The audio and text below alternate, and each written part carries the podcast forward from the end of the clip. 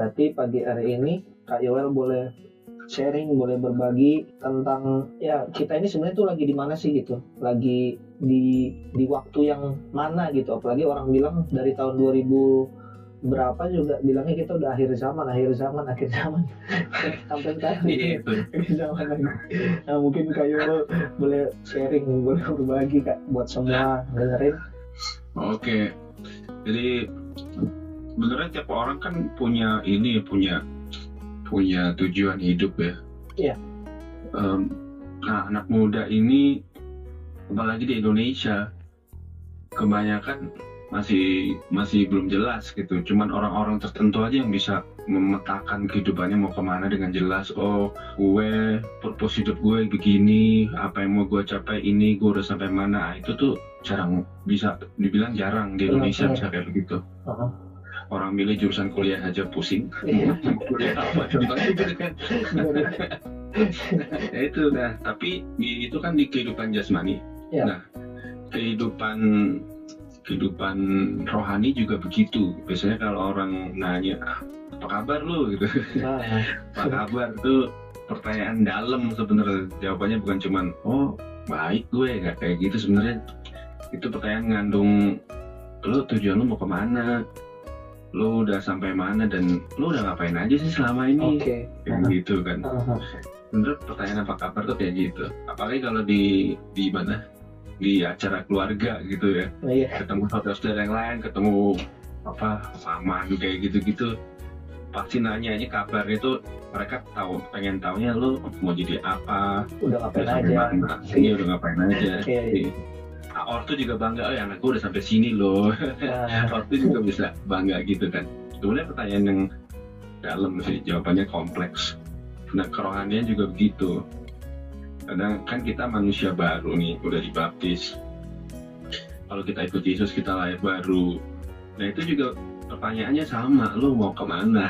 iya. Udah sampai mana? Udah ngapain aja? Ya, kalau tujuan kita jadi manusia baru kan udah jelas Tuhan Tuhan mau bawa kita balik ke sorga gitu kan Heeh. dan sebenarnya kita di dunia ngejalanin hidup ini udah sampai mana karena Tuhan punya timeline juga gitu timeline Yes. untuk semua yang ada di alam semesta ini di rencananya dia sampai balik sampai ba- bawa kita balik ke sorga itu nah itu kita perlu tahu itu dari peta zaman sebenarnya udah ada udah bisa dipetakan gitu zaman ini. Itu kalau lihat dari Alkitab bisa dipetakan. Jadi kan uh, peta zaman itu kebagi uh, waktu di dunia ini kebagi jadi berapa nih? Itu dua tiga empat empat fase. Empat fase zaman sih. Yang zaman pertama tuh zaman zaman Allah Bapa itu mulai dari Adam sampai Abraham. Itu zaman awal nah kemudian masuk ke zaman pertengahan. Itu namanya zaman anak. Itu karyanya anak ya. Jadi Ya. kan ada bapak anak roh kudus. Nah ini zaman anak itu sebenarnya dimulai dari Ishak Ya. sampai kepada Yesus. Yesus disalib gitu. Dan nah setelah itu baru masuk setelah Tuhan Yesus disalib naik ke sorga. Nah itu baru masuk mulai zaman roh kudus jadi yang bekerja itu roh kudus di dunia nah itu itu namanya zaman akhir nah itu setiap zaman ini kan rentang waktunya 2000 tahun Iya. 2000 tahun zaman Bapa, zaman anak, dan zaman Roh Kudus ini rentang waktunya 2000 tahun. Nah, zaman Roh Kudus ini dimulai dari zaman para rasul sampai ke Oh ya, mulai zaman para rasul terima kepenuhan Roh Kudus sampai ke kedatangan Tuhan Yesus yang kedua kali. Oke. Nah, nah ini yang yang zaman Roh Kudus ini sebenarnya dibilang zaman akhir. Makanya Tuhan bilang kita udah di zaman akhir gitu. Kalau jangan dibalik zaman akhir dan akhir Sudah. zaman. Oke. Akhir zaman itu ya berarti di akhirnya zaman akhir ini. Di Oh, bagian oke. terakhirnya zaman akhir nah gitu yang kita bilang dari akhir Ah, zaman, zaman, kesudahannya. Nah dari dulu orang suka twist itu Iya. istilah dua itu. kita udah di akhir zaman akhir zaman belum datang. Kok kok tetap tetap aja? Iya Iya. iya. Kita sebenarnya di zaman akhir dan zaman akhir itu 2000 tahun dong lama kan. Dari Iya. zaman kisah para rasul sampai sekarang waktu apa para rasul juga bilang akhir zaman zaman akhir gitu. Kita udah di zaman akhir. Memang kita udah masuk fase tahap zamannya Roh Kudus gitu. Ya itu jangan sampai ke twist ya. ke balik-balik. Nah setelah zaman Roh Kudus Tuhan Yesus datang baru masuk ke tahun seribu tahun damai. Tapi masih itu masih di bumi yang sama masih bumi yang ini. Iya. setelah itu baru kita ke Yerusalem baru.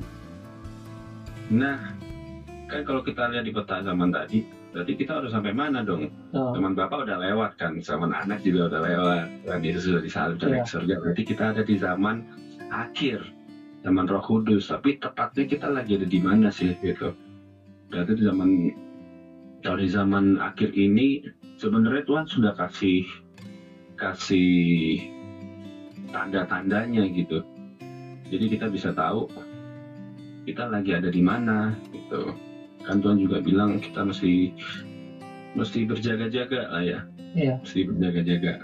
Nah eh, kalau dilihat dari tanda-tanda tanda-tanda yang kita bisa pelajari dari peta zaman ada ada namanya pembukaan tujuh meterai. Jadi jadi kalau Tuhan Yesus mau datang itu didahului dengan tanda-tanda yaitu pembukaan tujuh meterai. Kemudian ada eh, peniupan tujuh sangkakala sama penumpahan tujuh cawan Cawan. murka.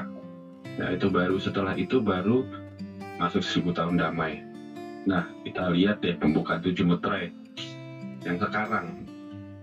Oh iya, Eh, setelah pembukaan tujuh meterai ini kita tahu kita bakal ada fase tiga setengah tahun itu masa kesusahan besar pemerintahan antikris.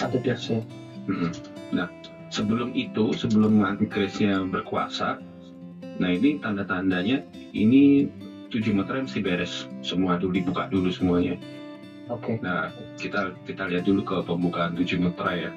Ya. Jadi yang pertama pembukaan tujuh meterai yang pertama yang pertama itu kalau dilihat di Wahyu 6 ayat 1 sampai 2 itu kan kuda putih. Iya. Kuda putih itu kan uh, ini briefnya aja ya iya itu eh, melambangkan karya Roh Kudus. Itu memang memang digenapi di tahun 1901 emang ada pemulihan karya Roh Kudus. Jadi terjadi lagi itu apa seperti terjadi di kamar loteng Yerusalem oke ketika para rasul dipenuhi Roh Kudus keluar dari api. Nah, itu terjadi lagi tahun 1901 di Azusa Street. Azusa Street, di, ya. Mm, di situ. Nah, itu waktu pemulihan lagi karena udah udah lama banget kan tidak terjadi karya Roh Kudus, tidak terjadi apa manifestasi seperti itu udah lama banget. Dan itu dipulihkan lagi terjadi tahun 1901 jadi udah terjadi udah dibuka nah udah putih udah dibuka terus kemudian kita masuk ke pembukaan meterai kedua yaitu kalau di Wahyu 6 ayat 3 sampai 4 dikatakan kuda merah padam ya. kuda merah padam itu damai sejahtera diangkat tuh kan Iya. nah itu digenapinya tahun eh, pada waktu perang dunia pertama gitu karena pada saat perang dunia pertama sejak saat itu selalu terjadi perang gitu Iya. Udah udah nggak nggak pernah kan perangnya berhenti pasti ada, Pasti ada. di mana-mana. Iya. di, dan di sana di sana sekarang lagi di Israel juga lagi perang. Iya. Sama itu pasti ada aja perangnya di mana-mana. Emang udah diangkat gitunya damai sejahteranya perang terus. Terus masuk ke pembukaan meterai ketiga. Meterai tiga dibuka itu kuda hitam ya? Wahyu 6 ayat Wahyu 6 ayat 5 sampai 6 tuh. Iya. itu tentang kelaparan kan? Nah itu dibuka sekitar tahun 1930 itu ada krisis pangan global. Jadi kalau kalau apa meterai ini dibuka efeknya itu global. Bukan cuman satu daerah aja enggak tapi efeknya global. Semua Ya, semua semua Semua. Dan itu maksudnya begitu dibuka itu efeknya nggak cuma terjadi saat itu aja tapi berjalan terus Oh, Nah, oke. nah itu karya Roh Kudus masih bekerja sampai sekarang kan Iya. sejak pembukaan materai satu kemudian perang juga masih ada sampai sekarang gitu global terus kuda putih kayak kuda hitam ini yang krisis pangan dimulai dari 1930 itu sejak saat itu di mana-mana ada krisis Iya. pangan kan Iya. Tuh, ada aja kelaparan gitu. Hmm, terus masuk ke kuda hijau kuning. Wahyu 6 ayat 7 sampai 8 itu tentang bala sampah penyakit. Penyakit jadi ya. penyakit itu dibuka secara global. Jadi penyakit yang efeknya bisa secara global seluruh dunia. Itu dimulai waktu adanya ditemukannya virus HIV AIDS. Iya. Dan belum ada obatnya kan? Belum. Belum ada. Penular penularannya itu cepet gitu seret gitu. Habis itu ada lagi penyakit lagi yang secara global. Lah sekarang contohnya sekarang covid. Covid. Nah, itu termasuk dari materai keempat itu pembukaan apa pengenapannya terus gua nggak tahu ya besok besok ada penyakit apa lagi orang covid aja udah mulai banyak variannya kan. Iya yang udah Afrika Iya. India udah macam-macam. Buset nularnya lebih gampang wah serem juga ya. Iya. tapi nggak apa-apa. Tuhan Yesus udah udah apa?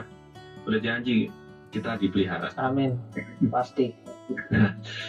Ya terus kemudian ada pembukaan materai kelima itu Wahyu 6 ayat 9 sampai 11 itu aniaya aniaya terhadap orang percaya terhadap hamba-hamba Tuhan nggak hanya aniaya fisik sih tapi aniaya mental juga Iya.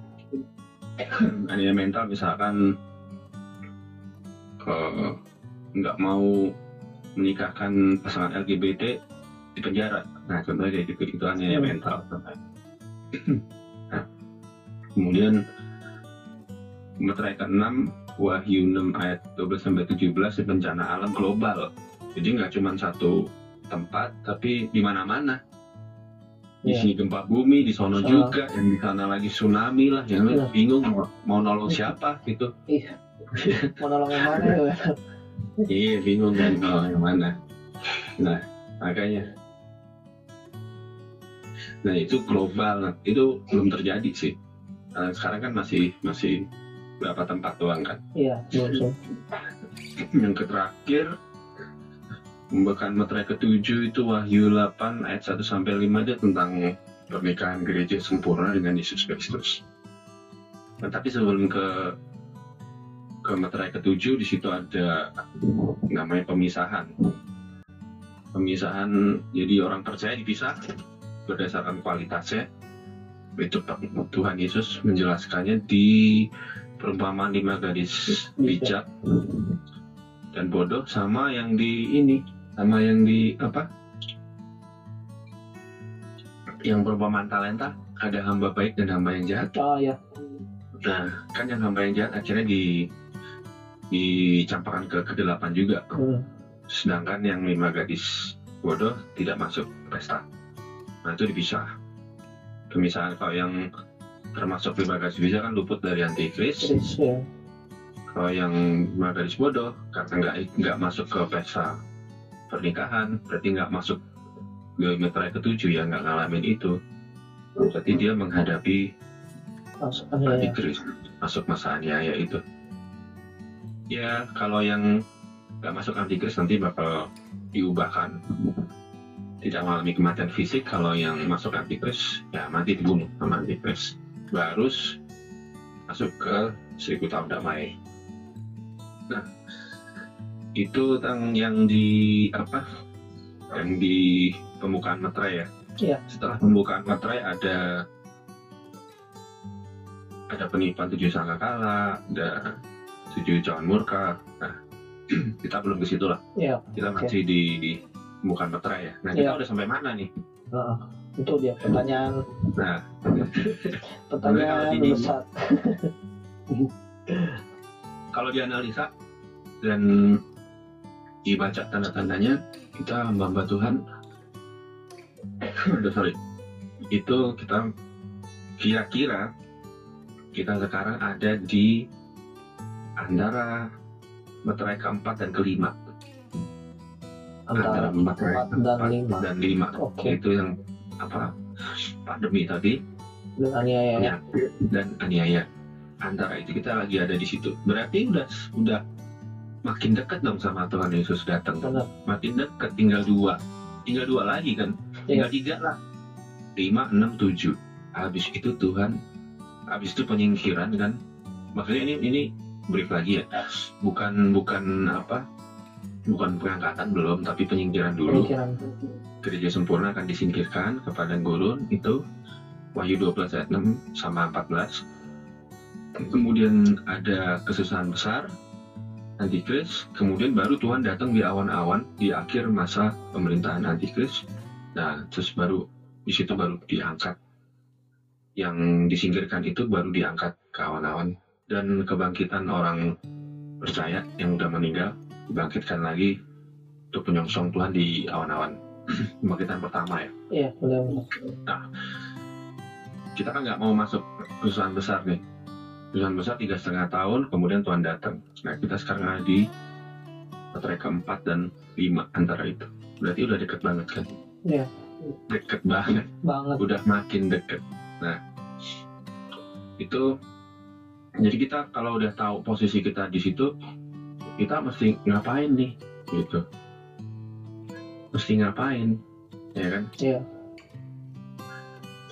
eh, yang perlu dipersiapkan adalah kita mempersi- perlu mempersiapkan diri supaya kita nggak sampai masuk ke tiga setengah tahun itu Oke. satu nggak sampai masuk aniaya tiga setengah tahun nah kita kalau kita baca di hmm, pemisahan tadi yang pemisahan lima gadis bijak Bijak. dan lima gadis bodoh atau hamba yang baik dan hamba yang bodoh berarti kita harus mempersiapkan diri tergolong masuk ke lima gadis yang bijak atau hamba yang baik lima gadis yang bijak maksudnya eh, lima gadis yang menyediakan minyak gitu kan Iya. minyaknya tersedia nah minyak itu adalah gambaran dari roh kudus kudus Nah, ini ini tentang kualitas pengiringan kita ya. Kualitas pengiringan kita sama Tuhan. pelayanan berarti ya Oh, belum, belum sampai oh, pelayanan. belum ya belum belum ke pelayanan. Ini masih di pengiringan. oke Nah, kita kan masih kalau mau masuk ke materai ketujuh, menikah dengan Tuhan Yesus Kristus, gereja Tuhan, itu harus gereja yang sempurna kan? Iya. Berarti kita harus sempurna. Siapa yang bisa menyempurnakan kita? Hanya Roh Kudus yang Iya. bisa menyempurnakan kita. Nah, bagaimana caranya penyempurnaan itu? Ya dipenuhkan dengan Roh Kudus. Iya, Iya. harus dipenuhkan dengan Roh Kudus.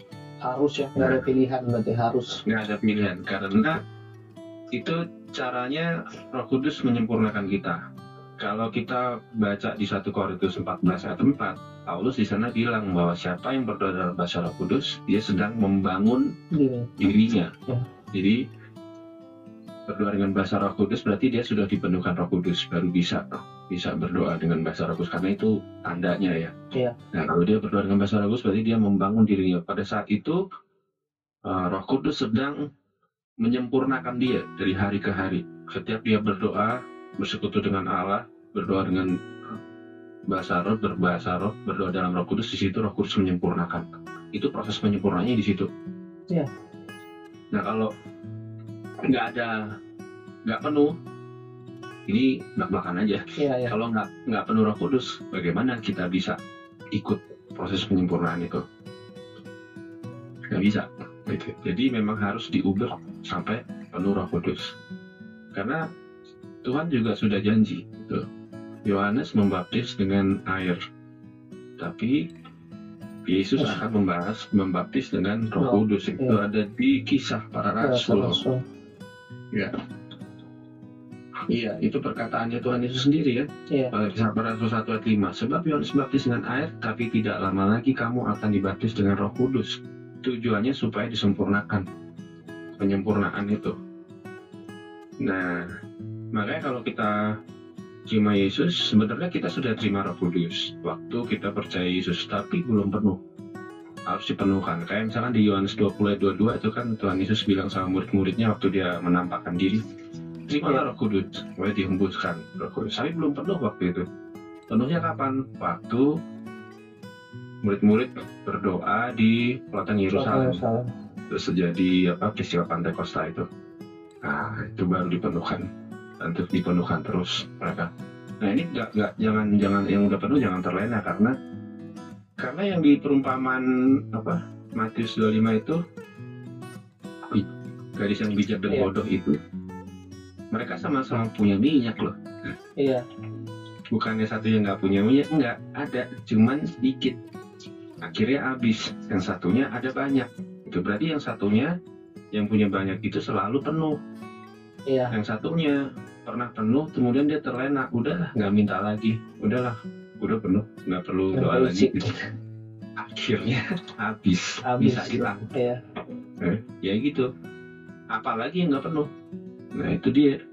Jadi pusing lagi. Kan iya, makanya mesti mesti diuber itu pendudukan roh kudus berdoa minta dipenuhkan roh kudus.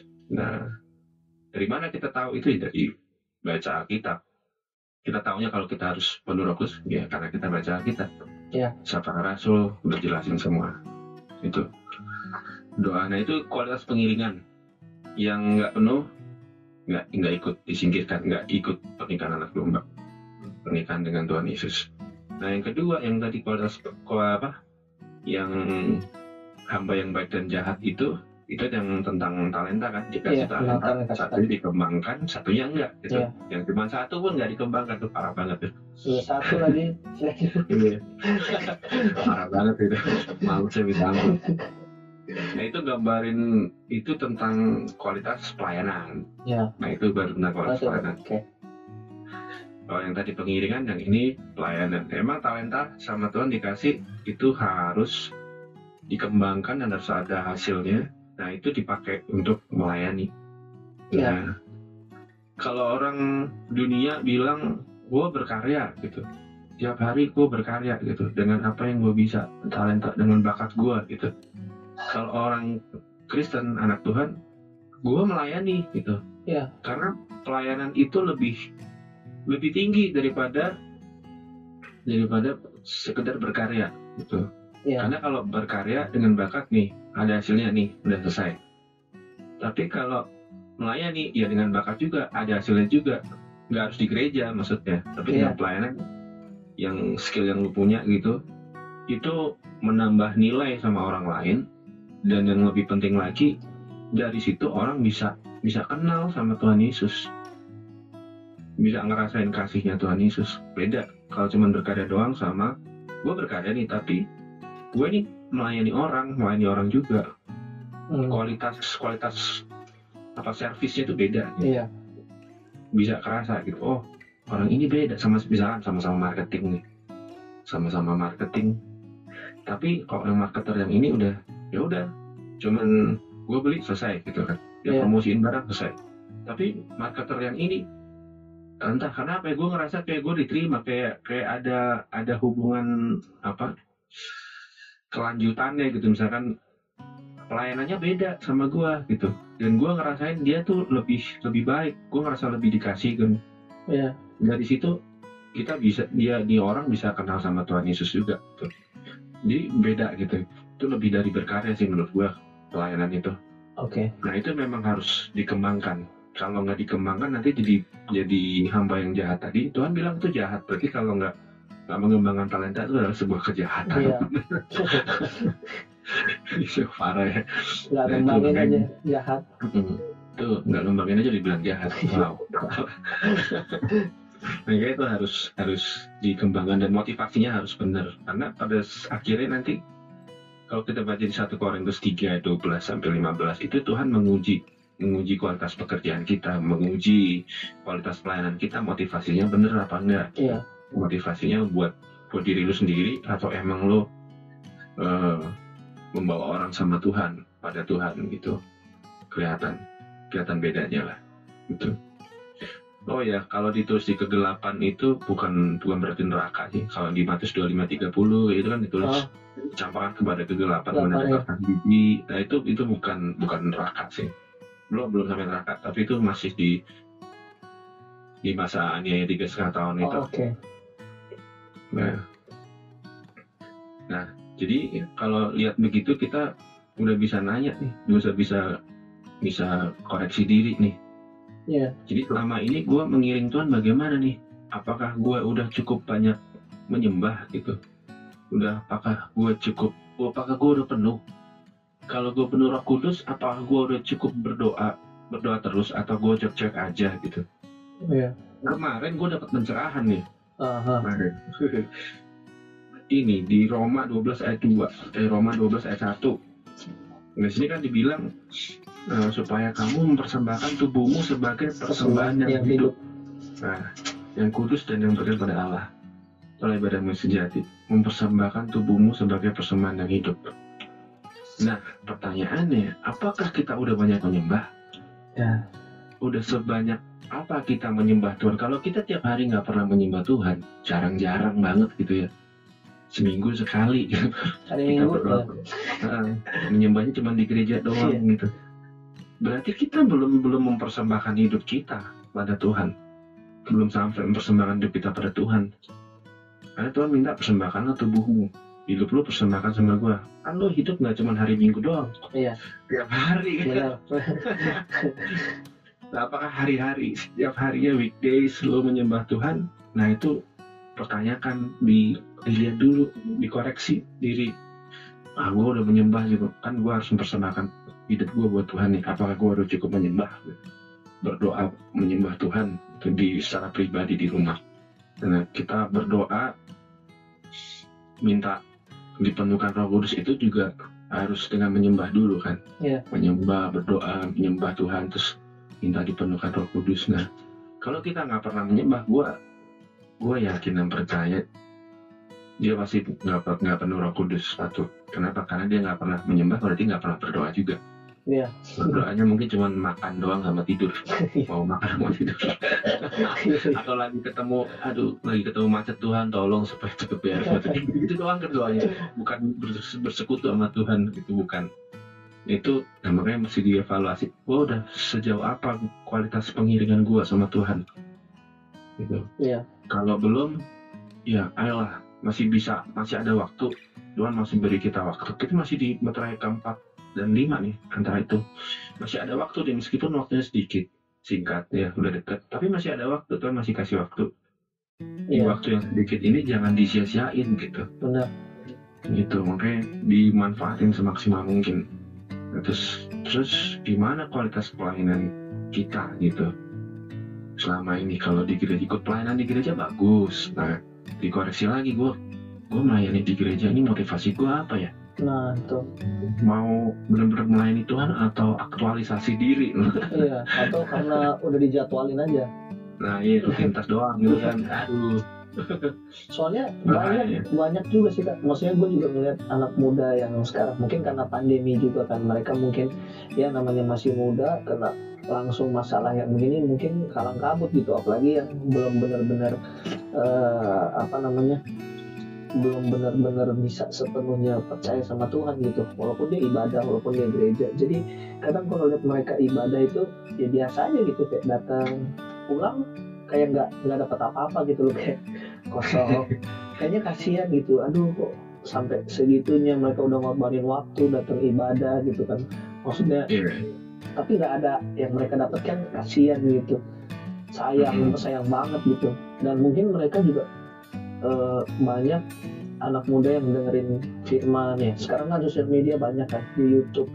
Mereka cari-cari yang firman yang menguatkan. Nah pasti kan mereka yang mau membangun diri mereka gitu kan. Mm-mm. mau menguatkan gitu. Tapi ya sekedar di eh, apa ya dia denger aja gitu loh. Kayak cuma saat itu aja dia merasa kuat tapi setelah dia udah nggak denger itu kena masalah malah dia lemah gitu sebenarnya.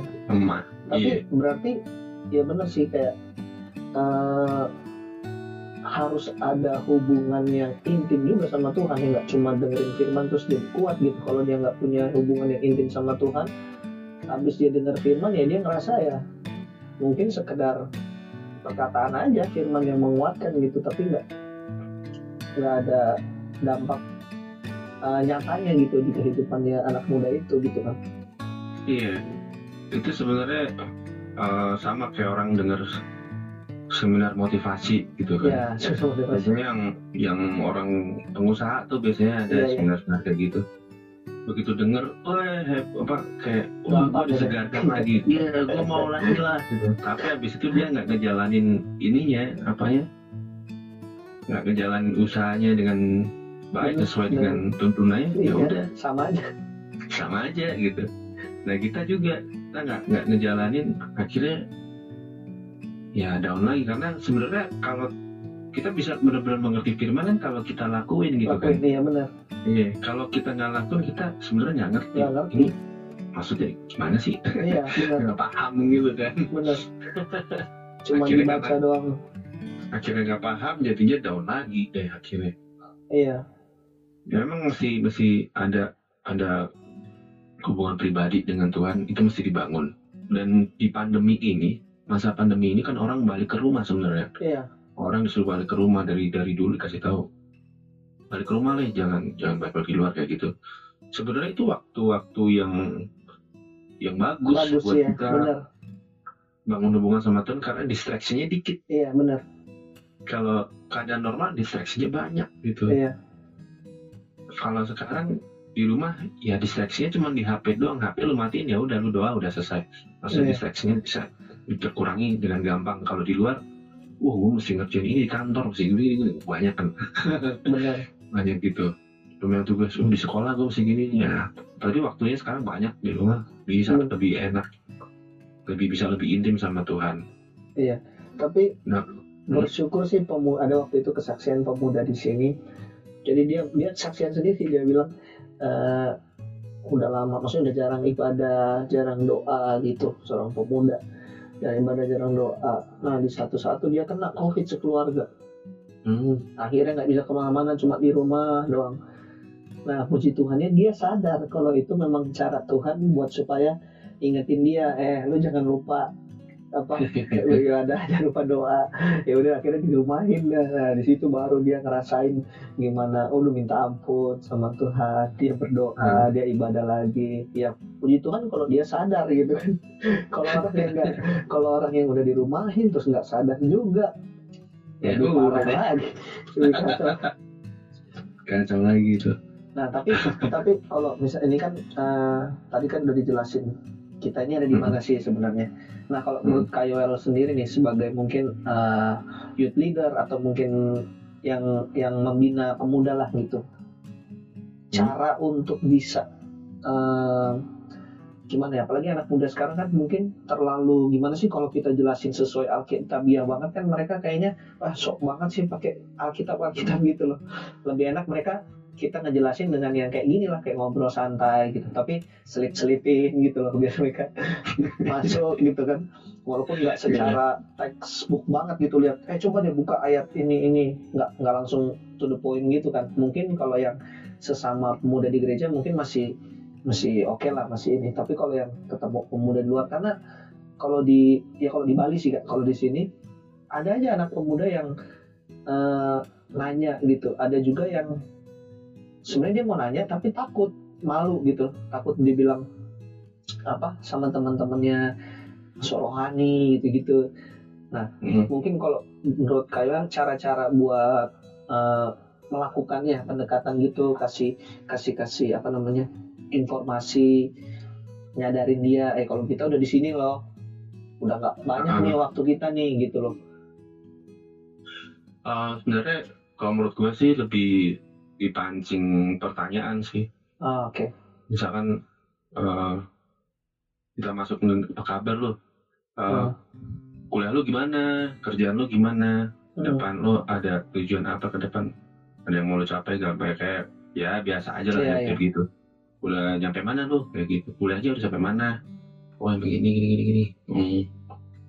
baru nanya nanya misalkan lu masih ke gereja nggak sih gitu. Lo Hmm, kalau ke gereja online apa onsite? Di tempat lo udah udah onsite atau masih online? Oh masih online. Oh masih masih online. Oke. Terus lo ibadah kalau online gimana? Nanya aja. Nah nanya dipancing pancing aja Ah, nanya ada. "Ya, kalau ibadah gimana? Gini gini gini. Hmm.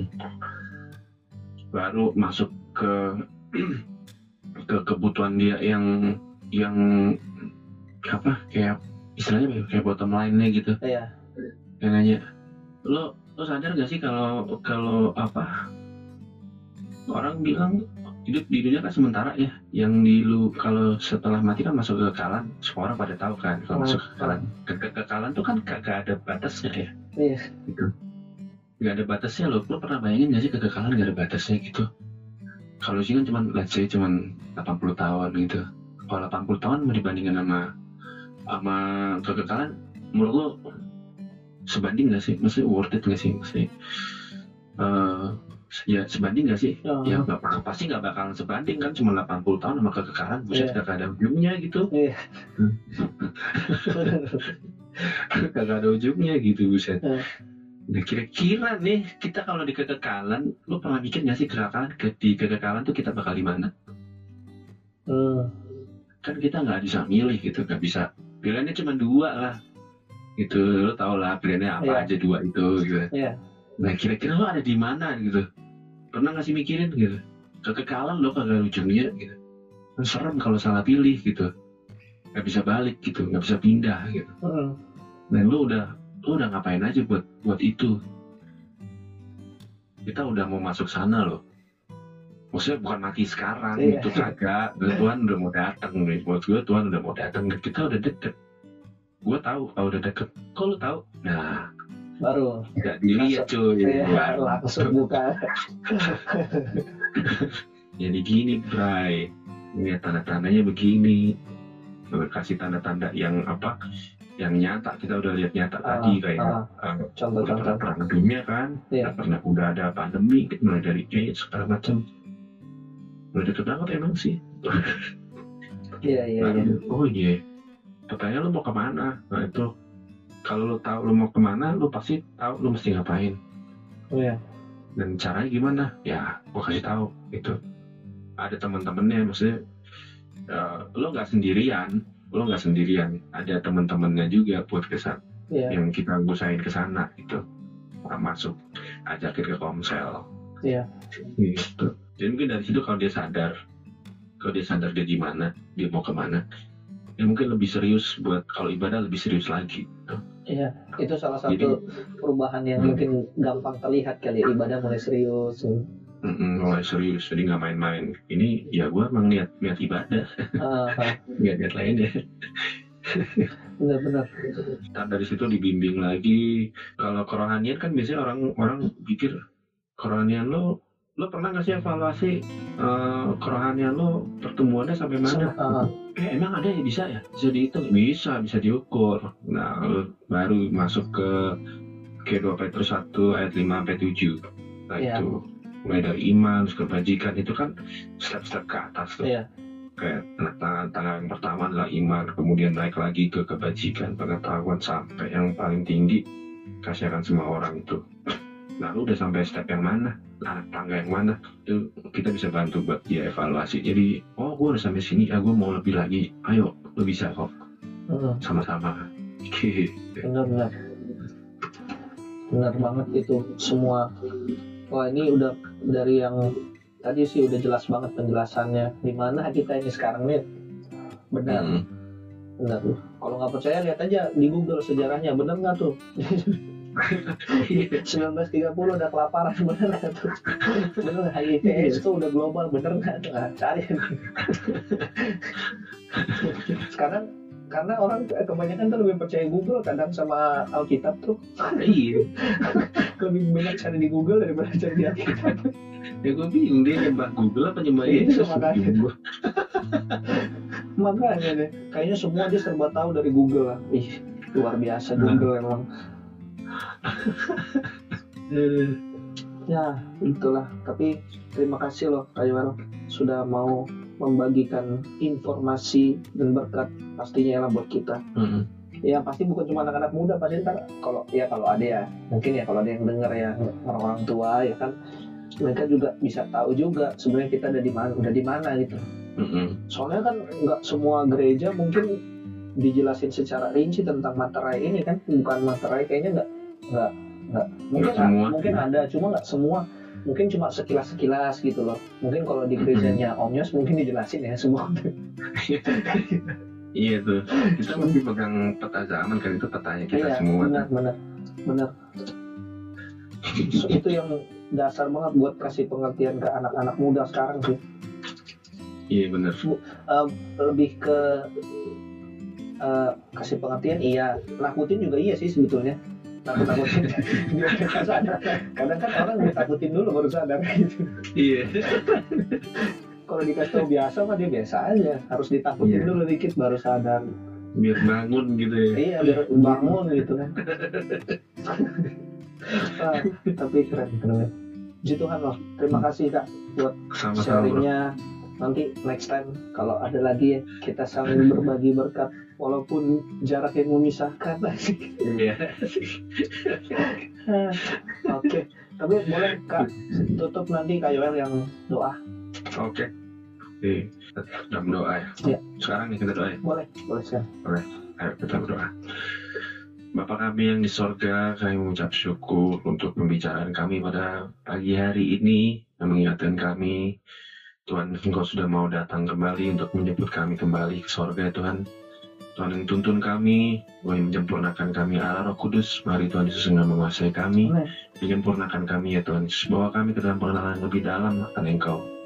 Lalu bukakanlah rahasia-rahasia firman-Mu, beri kami hikmat untuk memahaminya supaya hidup kami boleh berjalan seturut dengan kehendak-Mu Tuhan. Yesus. Terima kasih Tuhan, terima kasih untuk sharing pada pagi hari ini. Kiranya boleh memberkati semua orang yang mendengarkannya Tuhan Amin. Yesus. Terima kasih kami terima firman dalam nama Tuhan Dalam Yesus Kristus. Haleluya. Amin. amin thank you kak buat waktunya.